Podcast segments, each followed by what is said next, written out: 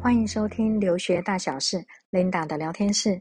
今天想和大家分享一下美国在地观察的第一站——西雅图。美国疫情的降温呢，因此我和同事计划了一个月的美国西岸五个州的校园参访。我们预计停留在 Washington、Nevada、Utah、Arizona，还有 California。那接下来的几集的节目里面，我们会陆续的把我们的参访在节目里面做一些分享。那我们在六月十七号礼拜五的时候搭乘联合航空，经过旧金山到西雅图。我出示了三剂的疫苗护照，但是无法 check in 呢，因为我被要求要出示前两剂的。疫苗的证明，于是我就下载了健保的快易通哦。地勤他是说哦，因为不知道我是打哪一种的疫苗，而且他只要知道两剂就可以了。所以如果我是打的是高端呢，也不能让我上飞机。所以在这边要提醒家长和学生哦，不管你是要搭哪一家的航空公司，都要记得再三的确认。我的行程来讲，我是经过确认的，但是我的认知里面，我以为是。打了几剂的一个概念啊，事实上它不是看你打了两剂、三剂，它是要知道你打了哪一种的疫苗，是这样子的一个状况。那接下来是行李过 scanner 的时候呢，我被要求啊打开行李，因为所有看到类似粉末状的不明物体，其实呢是味噌哦。那经过检查后就顺利放行了。在这边我可以分享一下哦，学生有问我说可不可以带清冠一号？那我们知道说，如果你带西药的话，你可以把处方签带着。清冠一号因为它属于中药嘛，在卫福部的网站上面其实也可以看到还有完整的英文说明哦，这些都可以再确认的。那还有一个小提醒就是行李超重的问题哦，我曾经。有过超过一公斤多一点点的状况，代价就是要补了呃两百美金的这个差额，所以这些费用其实都挺贵的。那一上飞机之后呢，空服员就广播说。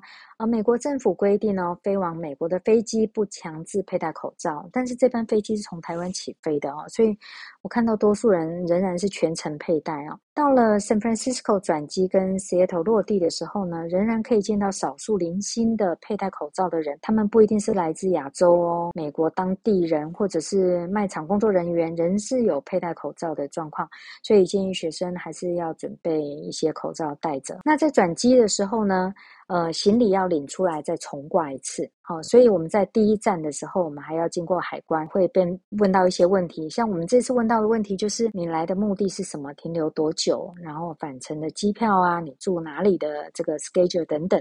那留学生的部分呢，大概就是把 I-20 还有护照。那至于你的 F1 的 visa，就是在你的护照里面贴的其中一页，好，所以这个不用太担心。那因为我们。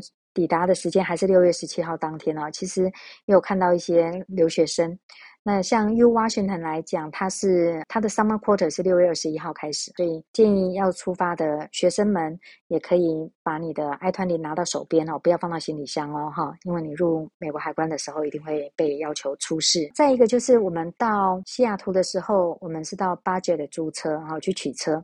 那我们在出发前的时候已经订好了三十天的租车。在网站上预定的时候是九万五千块台币，为什么会那么贵呢？是因为美国油价嘛，哈，疫情啊，或者是乌俄战争等等受到很大的波动。那我们在取车的时候，其实又另外多加了差不多四万块钱啊，主主要的是增加责任险的负担，还有就是高速公路的过桥费等等。值得一提的是，在西雅图的油价每加仑大概是美金五块半到六块之间不等，那台湾一公升是三十一块。那等于每一加仑比台湾贵差不多四十块台币。那至于西雅图的气候来说啊，我们在出发前已经被告知，在亚利桑那上个礼拜呢，它的气温是高达到四十二度到四十五度，所以完全都没有准备这个御寒的。外套完全没有，就没有想到到西雅图的时候，发现不但就是下雨，而且它的温度大概是十三度。那这也让我想到，我们有一位学生哦，他是冬天的时候去佛罗里达，那时候也是想说佛罗里达的这个气温嘛，所以他也是穿得很单薄。但是他是在芝加哥转机的，那芝加哥当时有那个就是暴风雪，所以他说到学校去的时候也是感冒了一个月哈。所以在这边也是要建议转机的学生要稍微注意到这个气温的问题。还有就是保暖。那我们这一次在雪桶呢，停留三天里面，我看两所学校，一所是 UW，一所是 Seattle U。那因为我的子女之前也是念 UW 的，所以我这次算是第三次来访。那我们也会看一些景点，比如说 Space Needle，还有有一个地方蛮值得看，就在它旁边的是叫做 Chip Foley 的 Garden and Glass。这个地方就是看那些它的艺术品的玻璃的展览。那费用的话，大概含税之后是一个人三三点六块美金，有一点小贵，但是很值得，因为它其实。展出的这个作品并不是很多哈，但是值得一看。那我们当然也有去 Pack Place 的鱼市场去吃它的生蚝哦。其实最主要，多数人会去看它星巴克的发源地啊。但是前后我们有三次想要去排队，但是因为大排长龙，我们只好放弃。呃，我们转去看这个 Pack Street 的 Starbucks 的旗舰店，还有它的烘，就是它的烘豆工厂。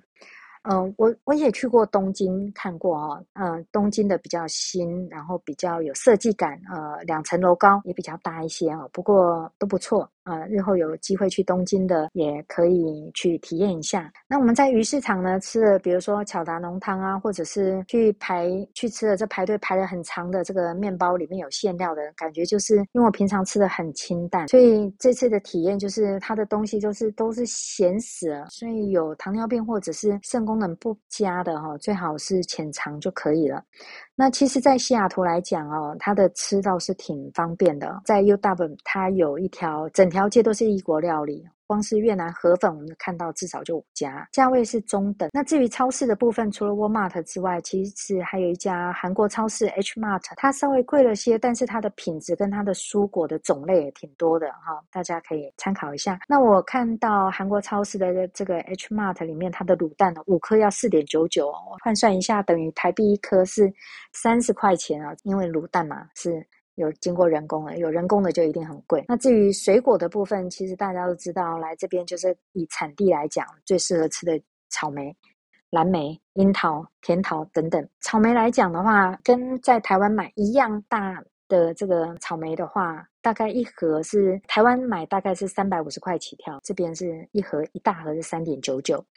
那至于说蓝莓是二点九九，真的是非常的便宜。那樱桃的部分和台币来讲，大概一公斤是三百块，台湾的话一公斤大概是一千出起跳，大概就三倍的价钱。我们也体验了吃了一家叫做 UW 叫了个鸡啊，这家是蛮有趣的。你只要餐点点好了之后，它就播放鸡叫的声音啊。从我们进去到出来啊，鸡其实也都没停过，一直在叫。东西是挺好吃的，但是也是咸死了哈，所以也是浅尝就好了。那。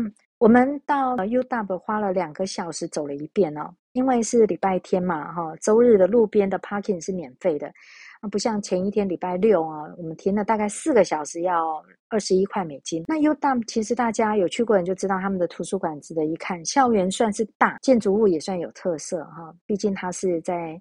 Washington 这个州里面来讲，首屈一指的学校，我们每一年大概有五到八位的学生在这边念大学、研究所或者是博士班，评价也都挺好的。那呃，我们也到了距离 U Washington 相隔十五分钟车程的 Seattle University，在市中心。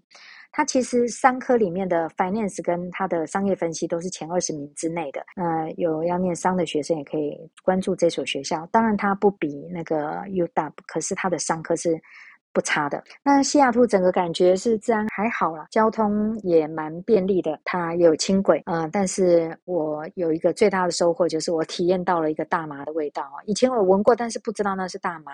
但是我同事说，在西雅图已经闻过好几次了。那我们查了一下，在 Washington State 来讲，大麻也是合法的。那最后呢，我们有到这个 Seattle 北边的 Seattle Premium 的 Outlet 这个地方哦。距离当趟啊，大概是呃一个半小时的车程。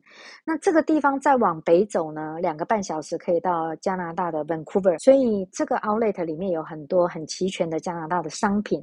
那路上的行车里面有很多挂着加拿大车牌的车辆。明天呢，我们会到距离 Seattle 开车要四个半小时的 Spokane 去参观一所综合排名七十九名的天主教大学 Gonzaga 这所大学。